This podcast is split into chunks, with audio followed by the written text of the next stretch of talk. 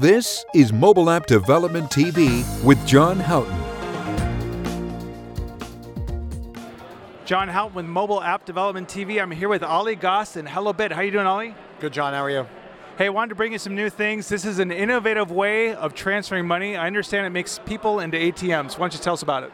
That's correct, John. So basically, uh, what we do is we allow people to send money around the world at about half the cost of Western Union, and we're built on the Bitcoin network. And we have a mobile app that allows anybody who downloads it to become an ATM and distribute the local currency to the people who are the receivers of those remittances, effectively. What? Uh, let's let's let's see what that looks like. So uh, I'm going to show you the receiving side of the app uh, because we don't have time to show you the whole sending side. Uh, if I was an exchanger, I would download our app and I'd see a list of transactions just like this.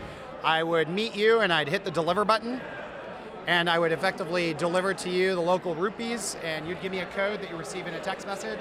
I put the code in there and uh, I would receive a payment for having delivered your currency. That sounds good. What was the hardest part about developing the app?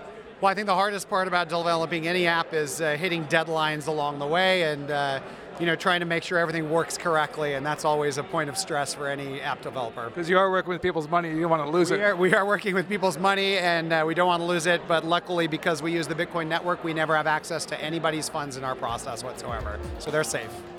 Sounds good. We look forward to seeing it on Thursday. Thank you very much, Sean. You have been watching Mobile App Development TV with John Houghton.